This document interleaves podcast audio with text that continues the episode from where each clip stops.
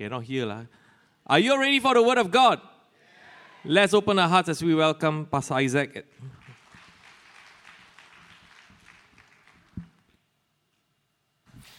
Hi, good evening, everyone. It's a cool evening, and it is great to worship the Lord together in His house. Well, as promised, this is the fourth installment of the story, and with this, we will bring it to the Tai Kit Kok, right? the conclusion. Now, in case you have not been with us for the previous three weeks, I'll just summarize very quickly. Satan had accused Job, a righteous man, of fearing God only because of the many blessings in his life and his divine protection. And that if God would remove these protections and remove the blessings from his life, he would turn and curse God to the face. And God allowed Job to be tested because God knew the heart of Job. And one day, he lost all his possessions and his ten children. But instead of cursing God, Job worshiped God. And he was willing to accept not just good things from God, but also evil things in the sense of bad things, knowing that God was the sovereign God who allowed everything. And his three friends heard of his suffering, came to comfort him, but their theology was simplistic and cruel effectively telling him that all righteous people will prosper and all wicked people will be punished in this life. So, Job, you must have done something terribly wrong, and your children must have committed some terrible sins. Of course, Job did not accept this reasoning and theology. And he held on to God, but as his suffering rolled on for months, he fell into depression and began to say things about God that was not true, like God was his enemy. His friends failed to comfort him nor convince him.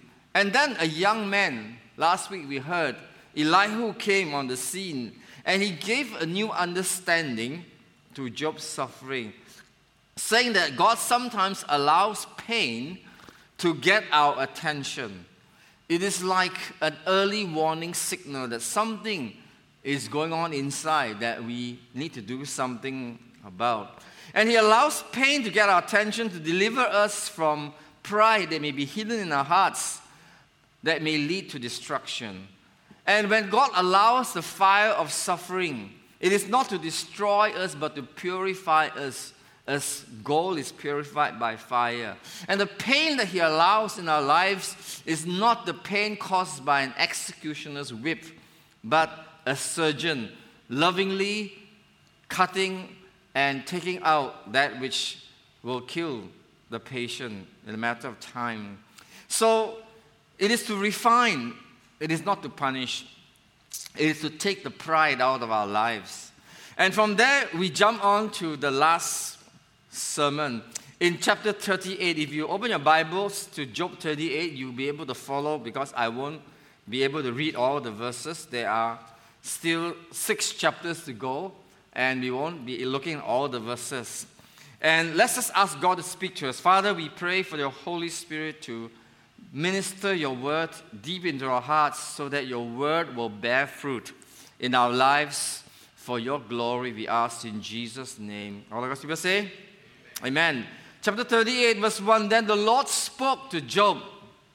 It was God's turn to speak after all the people had spoken, Job and his three friends and Elihu. In chapter 38, the Lord spoke out of a storm and he said, Who is this that obscures my plans with words without knowledge? God is speaking to Job. And then Job responds, verse 3 Surely I spoke of things I did not understand too wonderful, things too wonderful for me to know. How many of you have ever spoken nonsense before? Raise your hand. Come on. Okay, all the humble people. Sometimes we don't know what we are talking about, but we are very confident. You know, uh, Pastor Lydia is not here, so I can say this. Sometimes she tells me, You speak as if you know, uh, huh? You don't even know, but you're so confident. okay. I, I sometimes make a lot of assumptions too. okay. So Job said, You know, I spoke of things that I were too wonderful for me to know. And but God was not satisfied. God said in verse 3, Brace yourself like a man. Job, I will question you. It's time for Job to answer questions. Because Job was questioning God. Okay? Now it is Job's turn to be put on trial, so to speak. I will question you, you will answer me. And God asked him questions about basically his universe. Okay? First, there's the world below. Verse 4 Where were you when I laid the earth's foundations? Tell me if you understand. Now, how are you going to answer this question if God asks you, Where were you when I laid the foundations of the earth? I don't know. I was in my mother's womb. No, long before that. Okay? I, I was not there. I don't know how you did it.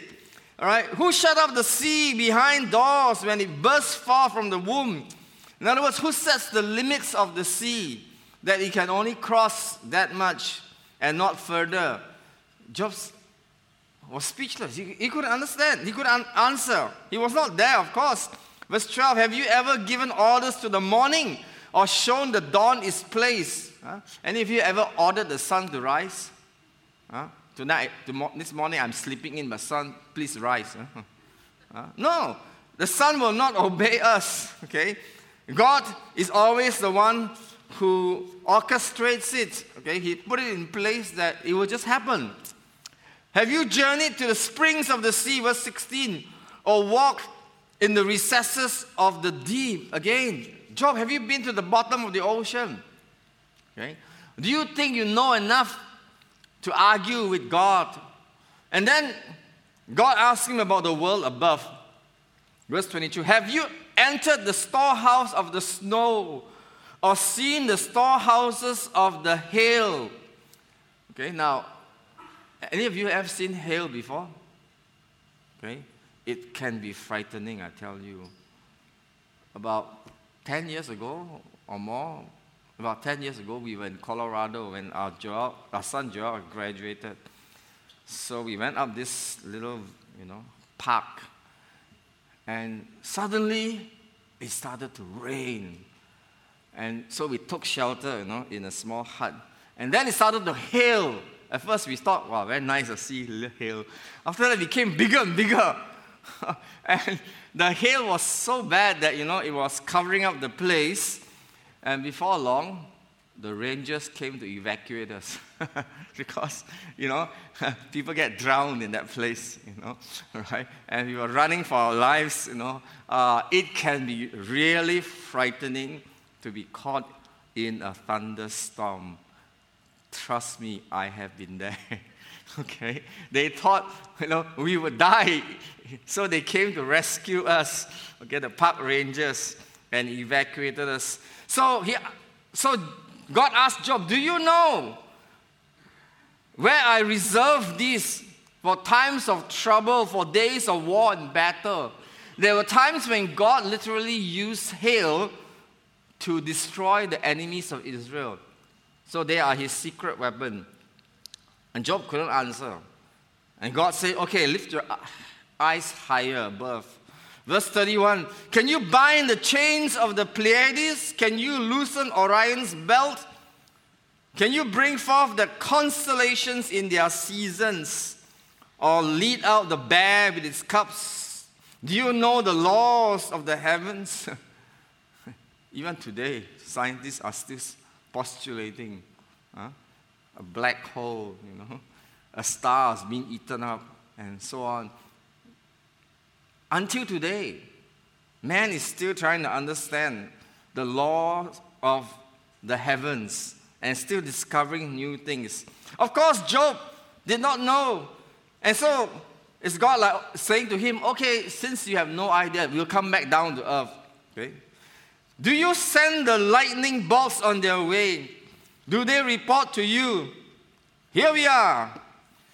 So every question God asks, whether it's about the earth, sea, the dawn, the snow, the hail, the constellation, the rain, Job cannot answer. He doesn't know. He's speechless. And yet he's surrounded above, below, by all the mysteries of creation. And so are we. We only know how to enjoy creation. We don't know how they all work, but we do. They, we know they do work. Even in the last 200 years, with all the scientific advancements, there is still so much we do not know about our physical world, the world outside, the world up there, the world inside of us. Even the smallest particle remains a mystery still. I mean, the scientists have many theories, right, as to what it is, but it's so small you cannot see it. So, this is the mystery of the world around us. God asked him more questions. Do you hunt the prey for the lioness? Who provides food for the raven? Do you know when the mountain goats give birth? Do you watch when the doe bears her fawn? In other words, he, Job doesn't know, but God knows all these details of nature. And then he goes on to the wild donkey, the wild ox, which we have no time to look at. And there's a very interesting creature in verse 16. She treats her young harshly as if they were not hers. You know, she lays the eggs and then she walks away. she cares not that her labor was in vain. Why? For God did not endow her with wisdom or give her a share of good sense. Even the foolish things are by design. God did not give them wisdom, so to speak. But still, God governs them all. Of course, not all the animals are foolish and useless. Verse 19 Do you give the horse its strength or clothe its neck with a flowing mane? So, Job is unable to answer whether it has to do with the animals or nature, the heavens. And then he still goes on to, you know, talk about uh, more things. And yet, in all this, Job is ignorant. But you know what? This ignorant Job presumed to question the ways of God. It's like he doesn't know, and yet he asks God to answer him. So, after all that, the Lord said to Job, Will the one who contends with the Almighty correct him? Let him who accuses God answer him. And there's a pause. Then Job answered the Lord, I am unworthy. How can I reply you? I put my hand over my mouth. I spoke once, I have no answer. Twice, but I will say no more. he dare not talk anymore. He, he cannot answer. But he's getting the point. A finite creature who has no wisdom or limited wisdom to run this world is utterly ignorant of all of God's creation, therefore should not presume to instruct his maker and the ruler of the universe how to run his universe and complain that God hasn't done what is right. And God continues. Then the Lord spoke to Job, verse 6 out of the storm. Brace yourself like a man. I will question you, and you shall answer me. Would you discredit my justice? Would you condemn me to justify yourself? He's getting to the point now. It's not about the animals, it's about God and His justice. Whether He does what is right. Would you condemn me to justify yourself? Do you have an arm like God's? Now, uh, this, is, this is just God speaking human language. It's not like God has a giant, you know, arm, okay? God is not physical, right? But for us to understand, he has to speak in physical terms. Can, you, can your voice thunder like his? Then adorn yourself with glory and splendor, clothe yourself with honor and majesty, unleash the fury of your wrath. Look at all who are proud and bring them low. Now, that's a very important question here. God asked Job, Do you have an arm like God's? Which means, you know, do you have power, might like God? And the question is Are God's ways right simply because He's mighty? This can be a disturbing argument. Are God's ways right simply because He is mighty? Does God mean that we are to submit to His ways simply because we have no choice? His arm is powerful, you know, we cannot twist His arm. Huh? Are we supposed to acknowledge He's right simply because He has might? Or, in the words of the world today, might is right. Is might always right? Is it is something right and good just because God does it? You see, God's might does not make right in the sense that He can do anything He, he wants with no purpose, arbitrarily, irrationally, and sometimes in a capricious way, like the gods of the land surrounding Israel. And still, you have no choice but to say, Yeah, God, you're always right. lah. You know, after all, I cannot argue with you. You are too powerful for me, so I better kowtow, you know. No, that's not what it means. God's power, God's might always comes with responsibility and purpose. God uses his might to humble the proud and crush the wicked and bless the humble. And for those who watch Spider Man, with great power comes great responsibility. Wow, you all know to study theology. Eh? you can get your theology from Hollywood. Some of it has an echo of truth. Okay? So God does not use his might in an arbitrary manner. He uses it in a very responsible manner for good purpose only. In other words, God is right not just because of his might, but because through his might he accomplishes his holy purposes for his glory and for our good, our long term ultimate good. Amen? Amen.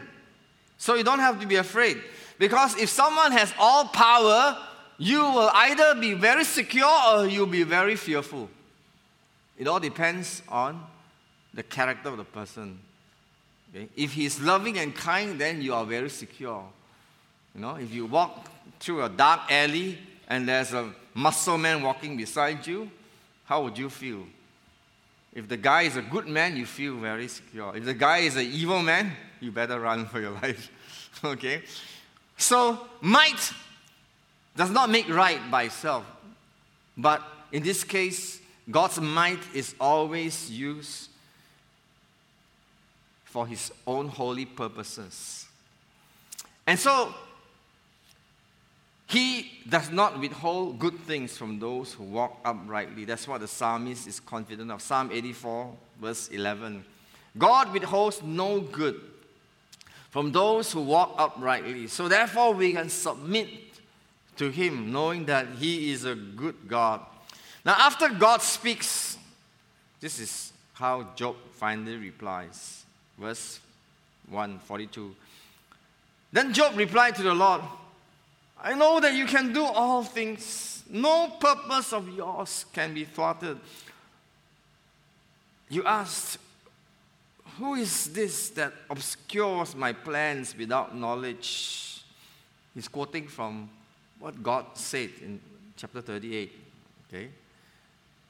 Surely I spoke of things I did not understand, things too wonderful for me to know. You said, Listen now, and I will speak. I will question you, you shall answer me.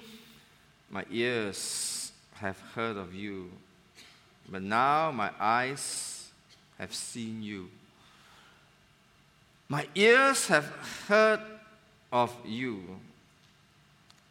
but now my eyes have seen you. Therefore, I despise myself and repent in dust and ashes. Now, what's the lesson? God is sovereign. And He always does what is right and good. You say amen? He always does what is right and good, and no one can withhold, uh, can prevent him from accomplishing his purposes. So, if we have grumbled, questioned, or faulted God in how he has treated us, the rightful response is what Job did. I repent in dust and ashes.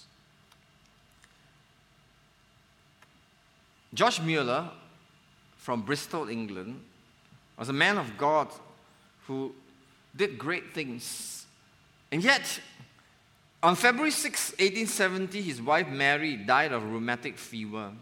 They'd, married, they'd been married for 39 years. And at her funeral, God gave him the strength to preach, and this is what he said I miss her in numberless ways, and shall miss her yet more and more. But as a child of God and as a servant of the Lord Jesus, I bow. I am satisfied with the will of my Heavenly Father. I seek by perfect submission to His holy will to glorify Him. I will kiss continually the hand that has thus afflicted me. You see, George Mueller had a robust, a strong theology. Like Job, the Lord has given, the Lord has taken away. Shall we not shall we accept good from God and not evil? George Mueller knew that God is sovereign and God is good.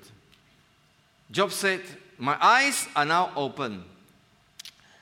He now had first hand knowledge. Before that, he only heard of God. Now he says, I've seen God, and he is a broken and changed man. He bows in reverent submission. He says, I know that you can do all things. No purpose of yours can be thwarted. He confesses that God is the absolute sovereign. And no one can stop him from his purpose. So I despise myself, I repent in dust and ashes. Because he's guilty of questioning the ways of God. And that's what happens when we finally see God, when we have a revelation of who God is, when we really see God, this is what happens. Isaiah the prophet saw God. Isaiah 6, he said, Woe is me, for I am lost. For I am a man of unclean lips, for my eyes have seen the King, the Lord of hosts. Isaiah 6 5. When Peter saw the miraculous catch of fish, when Jesus entered the boat and told them what to do, he confessed, Depart from me, for I am a sinful man. You see, before Job saw God this way, he actually thought quite highly of himself did not hesitate to claim that he was righteous. But now he sees God more clearly and he repents. You know, if we do not feel grief for our sin, that we are deeply unworthy of God's goodness, we need to ask God to show Himself to us so that God will not just be mere doctrine, but we will encounter Him. so that we will see him for who he is. That he is an awesome God. You know, the word awesome is a biblical word. But the problem is, language is so corrupted today and so trivialized. We use these words for trivial things. Oh, the ice cream was awesome, you know. really? Did fire come down from heaven and burn it all up? we use these words in trivial ways and it loses its meaning. Only when we see God, then we realize, wow, this is really awesome. He's infinitely holy, He's dreadful, and yet wonderful at the same time. Jonathan Edwards was a great man of God. If you read his biography, you realize that he was is an extraordinary man. You know, many people make resolutions at year end, and by January they've broken most of it. But he made a series of resolutions. I can't remember, it was 50 or 70 resolutions. And they were all very, very detailed. And he kept those resolutions for, for his life, you know. And that's why he was such an effective man of God. But one day he encountered God. And this is what he wrote after he encountered God. He said, I have had a vastly greater sense of my own wickedness and the badness of my heart than ever I had before my conversion. My wickedness, as I am in myself, has long appeared to me perfectly ineffable. In other words, I, I can't understand. It's there. Swallowing up all thought and imagination like an infinite deluge or mountain over my head. I know not how to express better what my sins appear to me to be than by heaping infinite upon infinite and multiplying infinite by infinite. So, when you catch a glimpse of who God is, then you realize how sinful we are. And this is what happened to Job. Before that, he was challenging God God, show me my sin, show me my iniquity. And now he puts his hand on his mouth because he has seen the holy God. Then God humbles Job's three friends. 42 7. After the Lord had said these things to Job, he said to Eliphaz the Temanite, I am angry with you and your two friends because you have not spoken the truth about me, as my servant Job has. So now take seven bulls and seven rams and go to my servant Job and sacrifice a burnt offering for yourselves. My servant Job will pray for you, and I will accept his prayer and not deal with you according to your folly. You have not spoken truth about me as my servant Job has. So Eliphaz the Temanite, Bildad the Shuhite, and Zophar the Naamathite did what the Lord told them, and the Lord accepted Job's prayers. You see, this is what God said to them you have not spoken of me what is right as my servant Job has. Therefore, go and seek forgiveness. You have wrongly accused him. You have said to him that you must have done something terribly wicked. That's why God is punishing you. But that's not true you assume that the wicked are always punished in this life, the righteous are always rewarded. But that was not true. Sometimes the wicked prosper more, they make more money. In this life, the righteous sometimes suffer more than the wicked. They had claimed that all justice would be worked out in this life. But we know that sometimes even dictators die before going to court.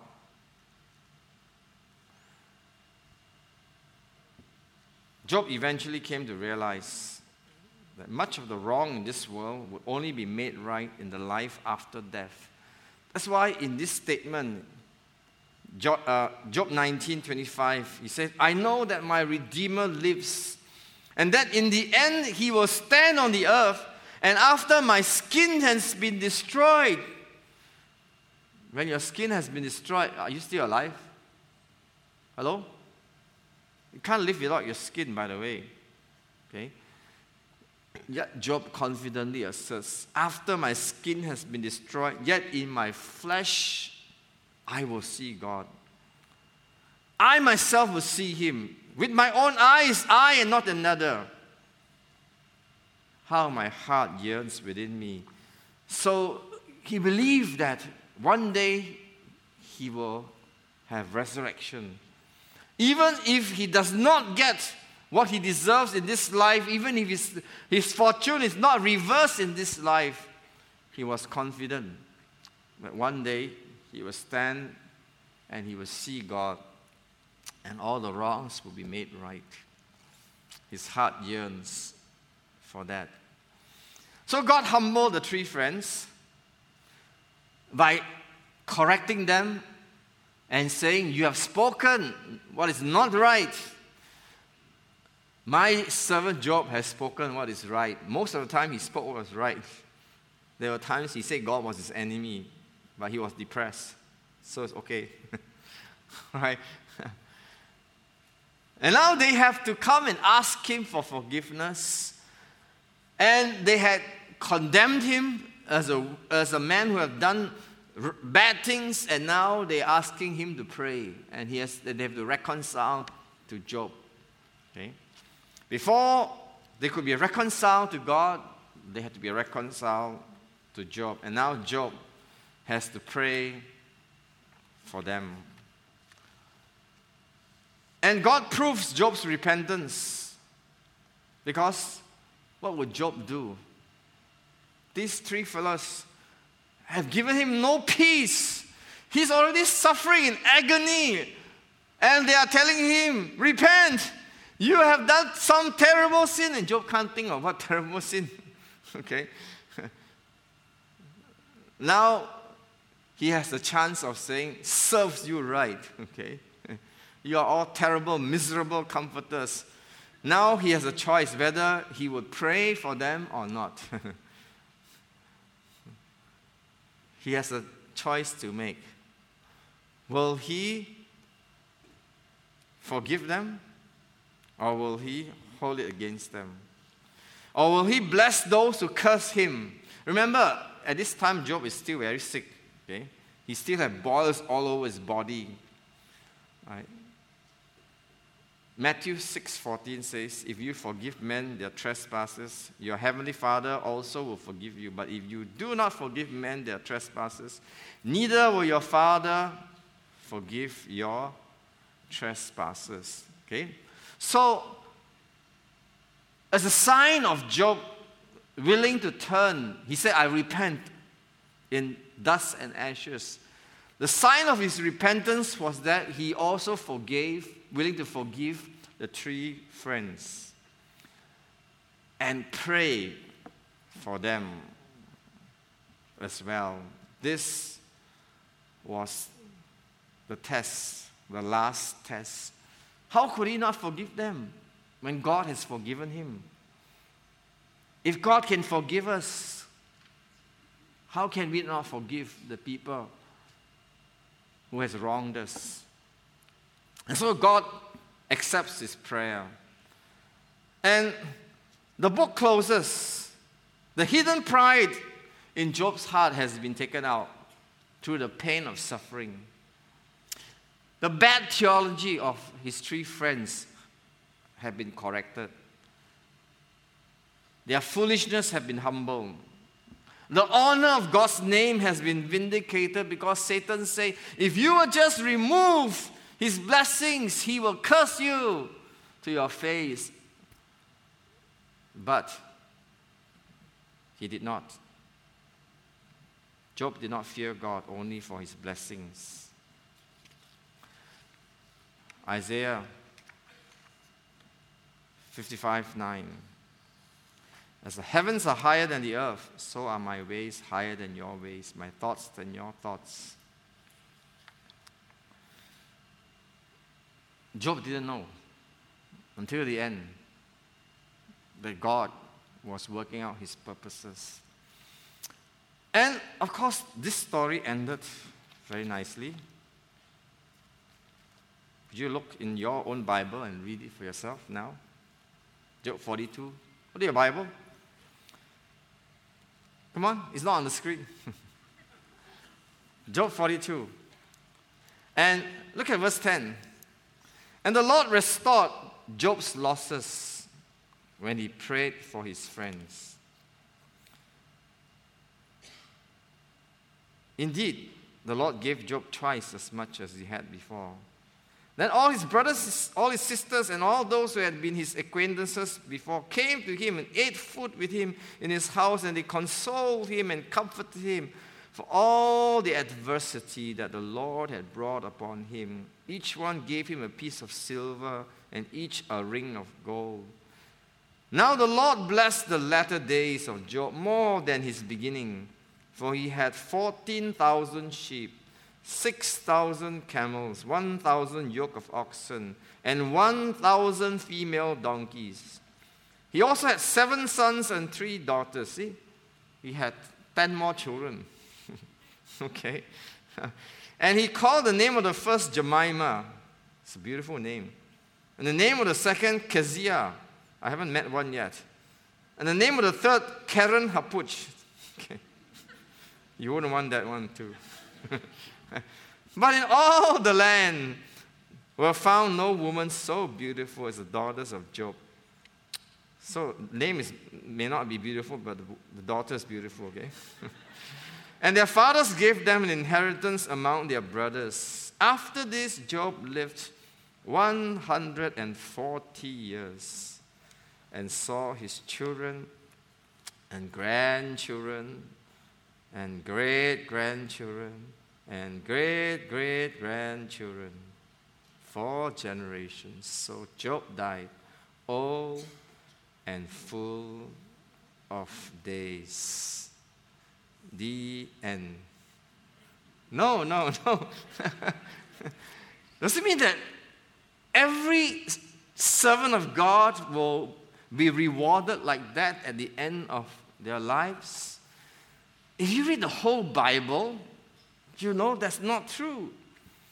Because some of the saints died as martyrs, some were not healed and they died. But what we do know is that all of God's people will triumph over the enemy, the accuser. Can you say amen? Revelation 12, verse 10 says, Then I heard a loud voice in heaven saying, Now have come the salvation and the power and the kingdom of our God and the authority of his Messiah for the accuser. Ah, who is this? Accuser. He's still around. He was there in Job, and he's still around. The accuser of our brothers and sisters who accuses them before our God day and night has been hurled down. They triumph over him by the blood of the Lamb. Amen. Satan is still accusing God's people. But believers have conquered him by the blood of the Lamb because the blood of Jesus Christ that is shed on the cross has paid for our sins. Can you say amen? And Satan has no ground to accuse us anymore. He has cleansed us, he's paid the price. And he says they triumph over him by the blood of the Lamb and by the word of their testimony. And what is their testimony? They did not love their lives so much as to shrink from death.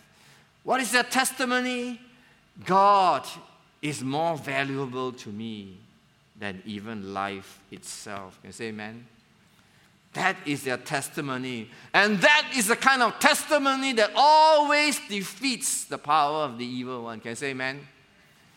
And his accusations that God's people only serve Him for the benefits.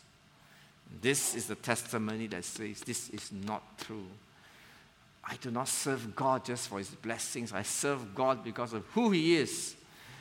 And I love him more than life itself. And that is what shames the devil. And that is what it may cost some of us.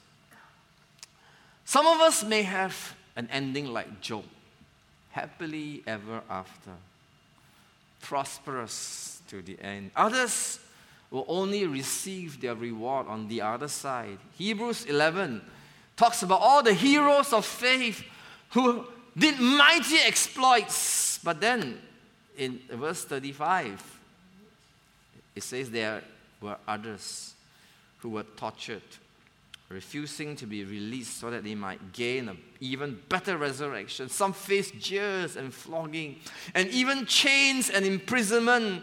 They were put to death by stoning, they were sawed in two they were killed by the sword. They went about in sheepskin and goatskins, destitute, persecuted, and mistreated. The world was not worthy of them. They wandered in deserts and mountains, living in caves and in holes in the ground. They were all commended for their faith. Can you say amen? God didn't say, oh yeah, these people failed me, that's why, you know, I abandoned them. No, they were all commended for their faith. Yet none of them received what had been promised in this life because they will only receive it on the other side. Jesus speaks to his church, Revelation 2:10. Do not be afraid of what you are about to suffer. I tell you, the devil will put some of you in prison to test you, and you will be per- you will suffer persecution for 10 days, but be faithful even to the point of death, and I will give you life as your victor's crown. So, right from the very beginning, Job is one of the earliest books of the Bible. Satan is accusing, and until Revelation, he's still at it. He's still at it. This is the life of faith. James 5:11 Behold, we call those happy who were steadfast. You have heard of the steadfastness of Job. You have and you have seen the purpose of the Lord, how the Lord is compassionate and merciful. What is the purpose of the Lord? It is the purpose of the purpose of God is to prove that God is worthy of our worship. He is more precious than anything in life, even life itself. The purpose of the Lord is to show that He is very compassionate and merciful. And whatever He does is out of love to bring us into this supreme blessedness in this life and the age to come. Because there's no greater gift that our compassionate and merciful God can give to us than the gift that can never be lost. What is that gift that can never be lost? It's the gift of Himself. Because when you have God, you have everything you need. And you can never lose that. Can you say amen? Because finally, the gift that Job discovered, greater than every other gift, was the gift of God himself. John 17, 3, Jesus says, And this is eternal life, that we may know you, the only true God, and Jesus Christ, whom you have sent. The greatest gift in this life is not the material blessings, although we are grateful for them. It's not even our family, even though they are precious and priceless. It's not even our health. The greatest gift we have in this life is the gift of knowing Him, the only true God, and Jesus Christ, whom the Father has sent. When you have this gift, you have a gift that you can never lose. Amen? Let's pray.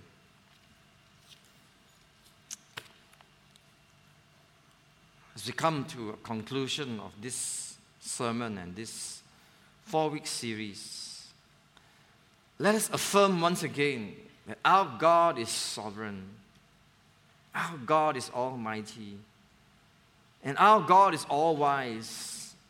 Even though we cannot understand all his ways, we can always trust in his heart, his goodness, because he always does what is right and good. And he will always make right all the wrongs.